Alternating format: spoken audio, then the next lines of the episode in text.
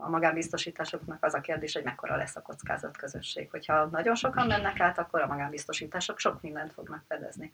Ha jó sokan lesznek magánbiztosításban magas kockázatú műtéteket is vállalva, akkor kisebb kockázat lesz az állami ellátáshoz hozzányúlni. Meredeken nő a magánegészségügy igénybevétele, az itt elköltött pénz, egyre több magánbiztosító kínál biztosítási csomagokat, ezek évek óta adómentesek és egyre megfizethetőbbek. Ez egy személyesebb tapasztalat. Én nem tudok úgy bemenni egy állami kórházba, hogy ne ütközek valamilyen házon belüli magánszereplőbe. Mára tehát úgy tűnik, hogy teljesen egyértelmű, hogy Orbán Viktor nem gondolta komolyan azt a 2010-es kijelentését, hogy az egészség nem üzlet, a Fidesz kormányok a fű alatt nehezen átlátható módon, de jó ideje megkezdték az egészségügy piacosítását, talán használjuk ezt a szót, bár lehet, hogy a vendégem, aki itt velem szemben Lantos Gabriella, Robert Károly Magánkórház operatív igazgatója ki fogja vitani. Szia Gabi! Jó napot kívánok! Ezt kezelhetjük piacosításnak, ami történik? Mondhatjuk azt, hogy a magánszereplők, a magántőke, a betegek pénzének a megjelenése az piacosítás, vagy ez azért nem az? Hát a piacosításban benne van a szándékosság. Én inkább azt mondanám, hogy piacosodás. Ez egy nem szervezett folyamat, de az kétségtelen, mint hogy a, az állami egészségügyből elég jelentős összegek hiányoznak. Legalábbis a jelenlegi struktúrája fenntartásához jelentős összegek hiányoznak, ezért más forrásoknak kell pótolni azt, ami nincsen benne, és ami miatt a betegek úgy érzik, hogy nekik a jobb ellátás reményében fizetniük kell akár az állami ellátásban hálapénzt, akár a magánellátásban ellátási díjat. Ilyen módon van egy piacosodás, hiszen szinte mindenki fizet, vagy a legtöbb ember fizet másodjára az ellátásáért, és pont azért, mert van egy fokozódó kereslet, ezért növekszik a kínálat is. És a kínálat az a leggyakrabban már egy valódi piaci viszonyok között működő magánszereplő struktúra vagy csoport megjelenése az, hogy ez fű alatt történik, tehát nem piacosítás, hanem piacosodás, egyébként nagyon pontos ez a kifejezés, vagy nagyon találónak tűnik. Ez miért így történik Magyarországon? Miért nem lehet erről beszélni? Ez a 2006-os, 2008-as vízidíj kudarcnak a nagyon negatív hozadéka? Vagy Igen, maradéka? azt gondolom, hogy ott nagyon sok minden eldőlt. Leginkább is az dőlt el, hogy az azt megelőző 20 évben nem zajlott le ezeknek a nagy elosztó rendszereknek az átalakítása, beleértve a, az egészségügyet és a nyugdíjrendszert, és elfogyott annak a generációnak a, a lendülete és a tűrőképessége, és egy újabb átalakítás már, már nem volt hajlandó bevállalni, már a politikai közösségről beszélek, és ez minden politikai szereplő számára világossá tette, hogy bezárult az időkapu, hogy itt nem lehet hozzányúlni már ezekhez, a nagy elosztó rendszerekhez ennek a generációnak az életében. Hogy majd egyszer hozzá lehet-e, az egy másik kérdés, az biztos, hogy hozzá kell majd nyúlni, mert egy előregedő társadalomban, ráadásul egy ilyen technológiai fejlődés mellett, ami az egészségügyben megjelenik, és egy olyan helyzetben, amikor az emberek már elég jól tudtak lakni, meg már senki sem fázik, akkor elkezd más érték fontossá válni, és az egészség, meg az örök élet, ugye még uh-huh. viccesen is, akkor azt kezd el felértékelődni, szóval kinyújtani ezt az egészet addig, ameddig csak lehet élni. Így aztán a, a, az egészségügy az, az egy nagyon fontos kérdésé válik mindenkinek a személyes egészsége is, meg a, a társadalom egészsége is. Tehát lényegben kényszerek, Így van, és politikai tapasztalat ötvözete. Hogy viszont nem szabad hozzányúlni, mert Így. abba bele lehet bukni. És akkor elindul egy második gazdasága az egészségügynek, mert hogyha a fő állami ellátórendszerhez nem lehet hozzányúlni, és mégis egészséges szeretnél maradni, és mégis tovább szeretnél élni, akkor ezt valahogy meg kell vásárolni. Ennek nem az a nagyon negatív következménye, hogy ahelyett, hogy ezek a pénzek transzparens módon csatornázódnának az állami egészségügybe, felhúzva annak a színvonalát, kialakul egy árnyék egészségügyi rendszer, vagy egy magánegészségügyi univerzum, teljesen elkülönülten az állami rendszertől? Ez nem biztos, hogy baj. Hogyha ezek jól elkülönültek lennének, akkor nem is lenne semmi baj vele. Inkább szerintem az a baj, hogy ezek nagyon is összefolynak. Valójában négy modell működik most egymás mellett, a teljesen állami tulajdon teljesen állami finanszírozással, a teljesen állami tulajdon magánfinanszírozást koptálva, ugye ez a hálapénz, de vannak olyanok, ahol ez törvényesen működik, például a Semmelweis Kft. működése, a Semmelweis Kft. a Semmelweis Egyetemnek a, a cége, és az állami tulajdonban, az állami intézményrendszerben, az állam által fizetett emberek közben magánszolgáltatást nyújtanak, szerencsére ott legalább számla is keletkezik, nem úgy, mint a hálapénznél. Ők tavaly, bocs, ők tavaly bejelentették, hogy indítanak egy magánellátó intézményt. Igen, ebből egy picit vissza lett véve, de a, a Semmelweis Kft. létezik 10x éve, tehát hogy ez a modell is működőképes.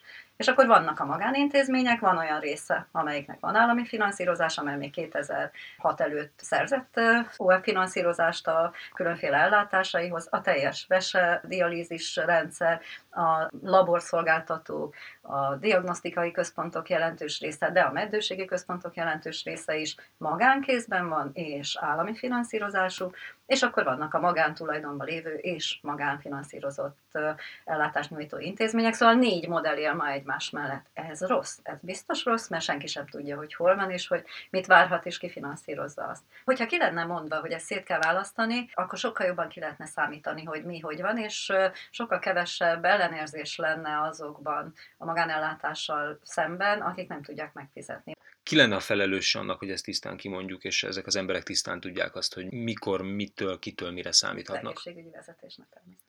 Az új egészségügyi vezetés, akkor beszéljünk róluk. Szerinted van arra utaló jel, hogy ebbe az irányba ellépnének? Nem, biztosan nem. Uh-huh. Tehát Nagyon sok helyen mondják a szakértők, különösen akik a finanszírozással foglalkoznak, biztosítók, orvosok, orvosi vezetők mondják, hogy sokkal átláthatóbb lenne, de hát ez egy politikai döntés. Uh-huh. Illetve vannak érdekek is, gondolom, ezzel kapcsolatban. Hát az, hogy az átláthatóság van, akiknek jó, akiknek nem. Persze, hogy ne, hát az orvoselitnek ez ugye ez a zavaros viszony nagyon sok halászati lehetőséget nyújt, úgyhogy persze nem ambicionálják különösebben mit hozhat nekik a jövő, vagy mit hozhat nekik ez a négy év? Ugye most a Kásler Miklóst nevezik ki az emminek az élére, és hát ott van a kispadon Novák Katalin. Mit tudsz róluk, mire számíthatunk tőlük? Azt tudom, hogy Kásler doktor az onkológiát nagyon rendesen egy működő modellbe összepakolta és centralizálta. Hogyha az ő kinevezése mögött ez a példa van, akkor hát ez az orvos elit egy kicsit most aggodalmaskodva figyelhet, mert ez nekem azt üzeni, hogy a többi ellátási rendszert is strukturálni fogják, pont azokon a tapasztalatokon, amivel a Kásler doktor ezt az onkológiában megcsinálta, ez fölötték hasznos. Mit jelent az, hogy az onkológiát centralizálta, és ott mit kellett megtenni, ami miatt őt sokan ilyen sokra tartják? Hát azt tudni kell, hogy a magyar gyógyászatban nincsenek protokollok, nincsenek leírt protokollok hogy mit kell csinálni. Bejön egy beteg, akkor így kell megvizsgálni, kiderül, hogy ez a baj, akkor így kell gyógyítani ennyi időn belül. Ugye ez az alapcsomag része kellene, hogy legyen. És akkor az orvosi tennivalók szépen sorba lennének pakolva egy nagy füzetbe, mint ahogy ez Angliában van, és akkor, hogyha valami nem, nem jól működött, akkor meg kell nézni a checklistet, ez megtörtént-e, az megtörtént-e, ahhoz megtörtént-e, ó, oh, ez nem történt meg, na akkor itt volt a hiba. És akkor számon lehet kérni, hogy miért. Ilyen Magyarországon nincsen, nincsenek checklistek. Amikor megkérdeztem a saját orvosaimat, jó, akkor most mi alapján dől el, hogy te akkor ide küldött, vagy oda küldött? Hát az orvosi szabadság, hát a tankönyvek azok, amelyek, amiket tanultunk, amelyek az irányadók, de hát az orvosoknak óriási szabadságuk van abban, hogy így vagy úgy döntenek a betegekkel kapcsolatban, és hát ezért van az, hogy Magyarországon nem mindegy, hogy az ember melyik orvoshoz kerül be, mert nincsenek protokollok, nem ugyanaz fog vele történni, hanem az egyik orvos így vizsgálja, a másik és így gyógyítja, a másik úgy. Magyar Magyarországon még az orvoslás egy ilyen korai stádiumban van még ilyen értelmiségi szabad foglalkozás. Ahelyett, hogy ennek az iparágnak a szabályai szerint világos lenne az, hogy ha valakinek, nem tudom, magas a vérnyomás, akkor ezt meg ezt meg ezt meg ezt kell vele csinálni, és ezt meg ezt meg ezt kell vele utána csinálni, és ilyen gyógyszert kell kapni, és hogyha az nem válik be, akkor olyan gyógyszert kell kapni, és akkor ilyen vizsgálatokra kell tovább küldeni. Na most ezt a folyamatok egységesítését, nyomta le az onkológia ellátástól Kán Kásler doktor, és ezért úgy nagyjából lehet számítani arra, hogy mikor mi fog történni egy onkológiai beteggel. Az, hogy az időben megtörténik-e, az ugye már finanszírozási kérdés, de hogy tudni lehet, hogy mi fog történni, hogy van mindig egy onkotím, hogy annak mi... És függetlenül attól, hogy Békés Csabán megy be a kórházba valaki, vagy igen, Budán. Igen, akkor is valójában az onkotím fog dönteni az ő, az ő sorsáról, és az onkotímnek van egy protokollja, hogy kivizsgálás, utána először műtét, utána sugár, vagy nem tudom, és ez így nagyjából ugyanúgy megy bárhol végig. Inkább abban van a különbség, hogy egy-egy ellátáshoz mennyi időn belül lehet hozzájutni, és milyen gyógyszerekhez lehet hozzájutni. Ott is van még szerintem mit egységesíteni, de az minden esetre egy jó protokoll. A beszélgetésünk főirányát tekintve egy mellékkérdés, de ha már itt tartunk az onkológiánál érdekel, hogy a legmodernebb eljárások a magyar közgyógy ellátásban szerinted elérhetőek? Biztosan vagy nem. nagyon le vagyunk maradva? Nem, biztosan nem. Ugye vannak a nagyon drága ellátásokra ilyen magán, személyes igény lehetőségek, amelyeknek az eljárásrendje nagyon kötött, nagyon hosszú ideig tart, ugye egy-egy ilyen onkológiai beteg esetében baromira nem mindegy, hogy az kettő hét, vagy kettő nap, vagy kettő hónap. Tehát nagyon-nagyon sok minden nem érhető el csak ilyen egyedi elbírálás alapján, és egyébként is biztosan valami oka annak, hogy Magyarországon az onkológiai betegek gyógyulási aránya a legalacsonyabb az OECD-ben. Tehát itt még nagyon sok mindent kellene tenni, de legalább az, hogy a, a protokollok össze vannak rendezve, és Békés Csabán meg az onkológiai intézetben ugyanaz, az nagy dolog ahhoz képest, hogy ez a sebészetben, vagy a kardiológiában, vagy a diabetológiában egyáltalán nincs.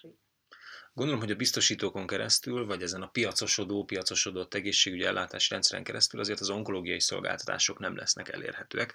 Cáfolj, ha nem így van. Mi lesz elérhető? Mi az, amitől... A, a magánbiztosításokon? A magánbiztosításokon keresztül. Mire számíthatunk, igen? Hát a magánbiztosításokban pillanatnyilag az látszik, hogy egy kiterjedt járóbeteg ellátás némi diagnosztikával elérhető. Ezek azok a csomagok, amelyekre azt mondtad, hogy hát egyre elérhető báron vannak. Ezek ilyen tizen valahány ezer forintok, vannak már olcsóbbak is, hogyha csoportos biztosításról beszélünk, de hát ez azért valójában csak azt jelenti, hogy ha fáj, vagy bement valami a szemembe, akkor el tudok menni a szemészhez, és minden évben egyszer egy nagy labort meg tudok magamnak csináltatni, és hogyha van egy kis bőrizém, akkor szintén be tudok menni, és akkor azt az anyajegyet kiszedik. A legtöbb ilyen csomagban maximum egy napos sebészeti ellátások vannak. Kicsi a kockázat közösség akkor tud ugye ez Tehát kevesen lenni. fizetnek így elő. Van, így van. Akkor tud ez olcsó lenni, és akkor tud sokkal nagyobb beavatkozásokat is finanszírozni, hogyha rengeteg embernek van ilyenje. Hogyha van 4-5 millió ember, akinek ilyenje van, akkor majd az epehólyag műtét, meg a komolyabb gyomorműtétek, minden bele tartozhat ma, ez, ez nincsen így, úgyhogy ez a... De az onkológia nem? Az onkológia Tehát az nagyon, fog. Nagy, nagyon-nagyon drága csomagokba tudom elképzelni, hogy az, az beletartozzon, de azt már nem éri meg. De most ez a folyamat elindult, tehát 4-5 millió ember még nincs, mennyi van ezekből a biztosításokból? Hát magánbiztosításokban pár százezer van, csoportos biztosításokban többen vannak, tehát a cégek veszik a dolgozóik. Viszont a növekedés az meredek, az jól igen, tudom? Igen, igen, az világosan látszik. Hogy most valószínűleg már az a tapasztalat, ami a magánembereknek leesett, hogy ó, itt nem fog változni semmi az állami egészségügyben, az most arra már a cégek vezetőinek is leesett, hogy tényleg nem fog semmi változni. Viszont Nekem nagyon drága a munkaerő, különösen a jobban képzett, de már a rosszabbul képzett munkaerő is nagyon drága. Egyszer nem engedhetem meg magamnak, hogy napokat vagy, vagy heteket töltsön táppénzen, üljön egy egyszerű kivizsgálás során napokat távol a munkából, akkor inkább veszek egy ilyet, tudom én, 8-12 ezer forintért, és akkor tudom, hogy írtózatos gyorsasággal kivizsgálják, meggyógyítják, jön nekem vissza dolgozni. Ez, ez egyszerű közgazdasági racionalitás. A Robert Kórház most tíz év után tulajdonost vált, de ezt Gavival megbeszéltük előzetesen, az ő szerződése tiltja, hogy erről a tranzakcióról információkat osszon meg, úgyhogy ezt a témát elkerüljük, viszont ettől függetlenül nagyon érdekel, hogy hogy látod a magánszereplők mozgását ezen a piacon. Ugye egy nagy és talán sokakhoz eljutott hír az az volt, hogy a Csányi beszállt, és hogy melyik azt akkor mindjárt elmondod, beszállt a Budai Egészségközpontba valamikor tavaly ősszel, és ha nem is a teljes szolgáltatót, de a többségi tulajdonjogát megszerezte, ami aztán indít, vagy esetleg indíthat el a jövőben mozgásokat, és itt, bocs, a kérdés második része vissza is kanyarodhatunk egy kicsit Káslerhez, mire számítasz tőlük, mennyire hozhatnak ezeknek a vállalkozásoknak egyébként kedvező törvényi változásokat? Hát az ugye mindenki számára egy ilyen alámpont volt, amikor a Csányi cégcsoport megjelent a magánegészségügybe. Ez leginkább is ugye azt jelenti, hogy akkor ez egy jövedelmező iparág. Gondolná az ember, hogy olyan iparágba fektet a Csányi csoport, amelyikből majd pénzt nem lehet keresni. De hogy ennek az operatív felügyelője, vagy felügyelete a Csányi Sándor fiához kerül. Így van, igen. Erre utaltál a igen. beszélgetés elején. Így van, így van. Tehát ez nem Csányi Sándor megjelenése, hanem a Csányi csoport megjelenése ebben az intézményben. Hát nem azt történt, hogy most lett akkora ez a piac, vagy most akkora már az érdeklődés, amit ők valószínűleg az OTP egészségpénztáron keresztül mondjuk esetleg tapasztalhatnak, mert ott is nézegettem a számokat, és volt egy erőteljesebb árbevétel növekedési dinamika az elmúlt egy-két évben hogy azt mondják, hogy na innentől kezdve akkor itt Persze. egy volumen is megjelenik, tehát Persze, Ez egy jó persze. Hát a belépési pont. befektetők természetesen azt nézik, hogy ez most már nem ilyen magán szereplő kicsi biznisze, hanem itt a- pont a biztosítások megjelenése miatt jelentős felfutás várható. Meg hát ugye nézegetik a meglévő kisebb cégeknek az eredményességét, és azt látják, hogy hát az szépen nő. És az a piac, amelyik szépen nő, oda érdemes befektetni, úgyhogy az, az világosan látszik, hogy megjelentek nagy befektetők, akik fel fogják forgatni ezt a piacot természetesen. Tehát akkor alig, hogy megszületik ez a piac, mondhatjuk azt, hogy elindulhat a következő években egy konszolidáció, és Igen. Elindulunk abba az irányba, hogy a mostani, most hány szereplő van egyébként, akiket te látsz a térképen és tényezőnek számítanak? Van egy fiatal elemzőcsoport, a Pánszlab, azt hiszem, ez a nevük, akik fölmérték, hogy a 300 millió forint árbevétel fölötti cégek mekkorák, hol vannak, kicsodák ők, és egy 25 szereplő került föl erre a térképre, kettő kivételével Budapesten, a Da Vinci Klinika, meg a Véres Klinika, a Da Vinci Klinika Pécsett, a Véres Klinika meg Tatán, az összes többi szereplő Budapesten van. E- Ennek a 25 szereplőnek az árbevétele olyan 40 milliárd körül van. Tehát azért ez még nem egy óriási nagy piac. De... Mennyi, mennyit költünk egy évbe egészségügyre? mondjuk magánegészségügyre egy olyan 600 milliárdot, amiben már benne van a gyógyszer kiadás, meg benne van a cégeknek a, az ilyen biztosítása kapcsolatos kiadása, meg benne, vannak a, benne van a hálapénz is. A magánellátásra egy olyan 380-400 milliárd megy el, ebből 400, vagy 40 milliárd az, amit a nagy cégek mutatnak, az összes többi láthatatlan. Tehát a, a piac 90%-a még mindig lakás rendelőkben van, vagy, vagy hálapénzes. És az állami egészségügy?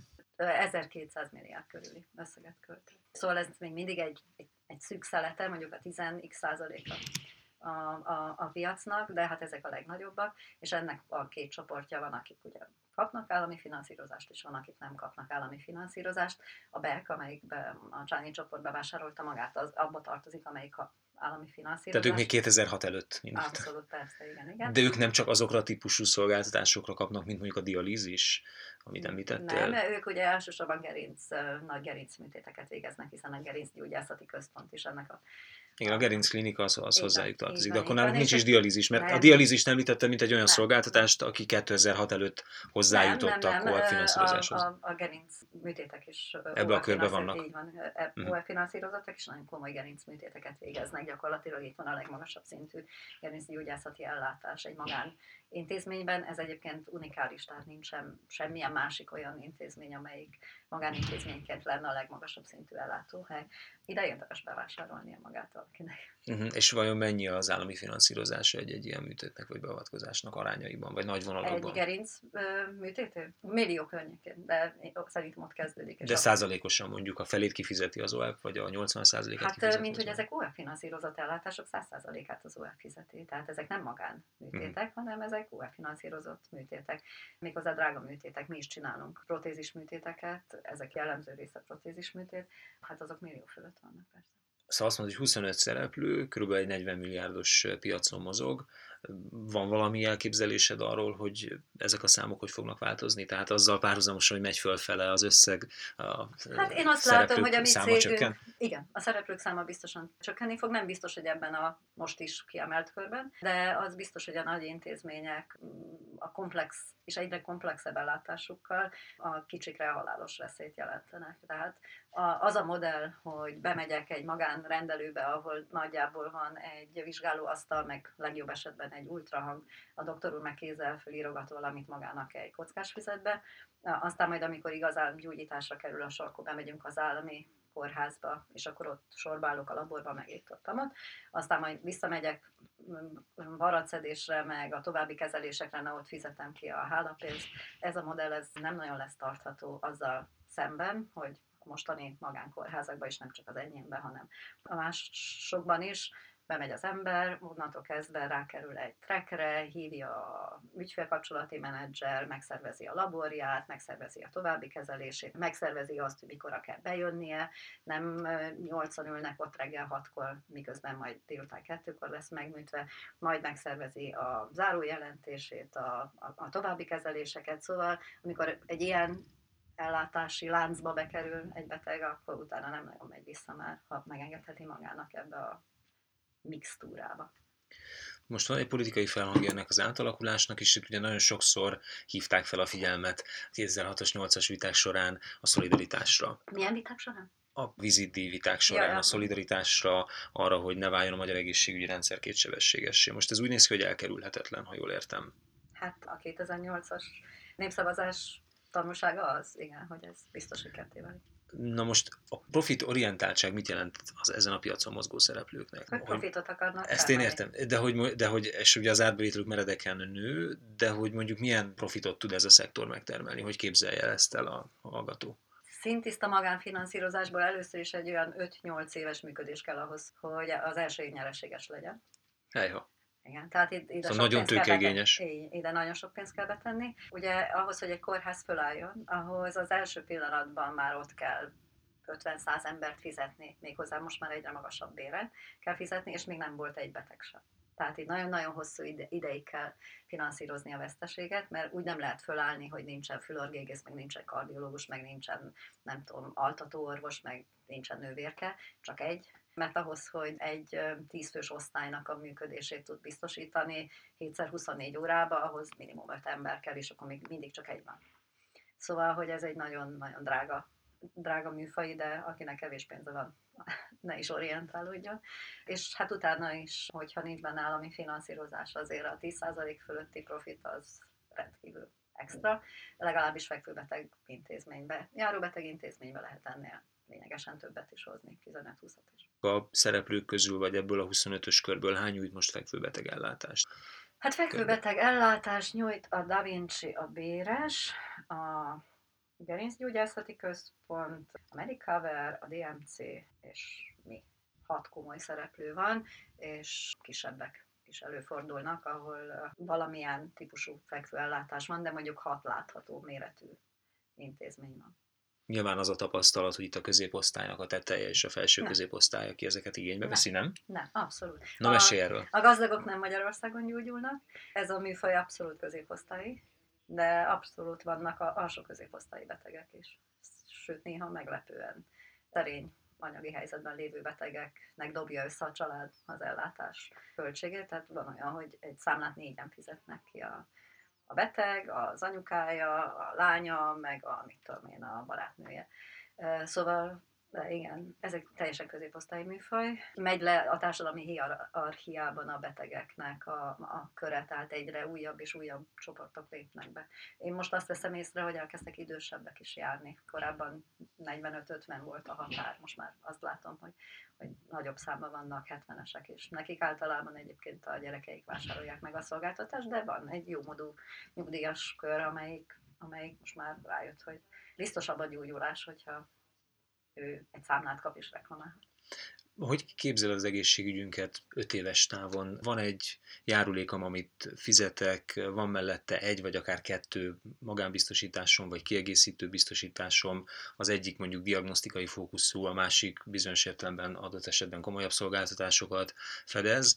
Mi a víziód? Így képzeljem el, hogy képzeljem el? Mi vár ránk? Hát ezt nagyon nehéz megmondani, mert ugye ez egy államinak szabályozott piac, és az állami szabályozó tudja azt, hogy milyen irányba akarja terelni a piacot, ezt mi magánszereplők nem tudjuk, azt hiszem a betegek sem tudják. Mi lenne az ideális? Hát vissza Van ideális? Lehet. Nem, ideális nincsen az egészségügyben, mert folyamatosan változik a, a technológia, és ehhez folyamatosan alkalmazkodni kellene. Magyarországon most egy 20. század elejé intézményrendszer van, száznál több, mondjuk inkább így kórházzal, miközben a 21. századi technológia nem igényli ezt. Ennek a fenntartására megy el írtózatos mennyiségű pénz, ahelyett, hogy átalakulna az ellátórendszer szerkezete ehhez a járóbeteg és egy napos sebészetközpontú ellátáshoz, amit a technológia már lehetővé tesz. Mint hogy pillanatnyilag nem látszik, hogy ez a változás bekövetkezne tehát hogy ezeket a vacak intézményeket bezárnák és koncentrálnak nagy és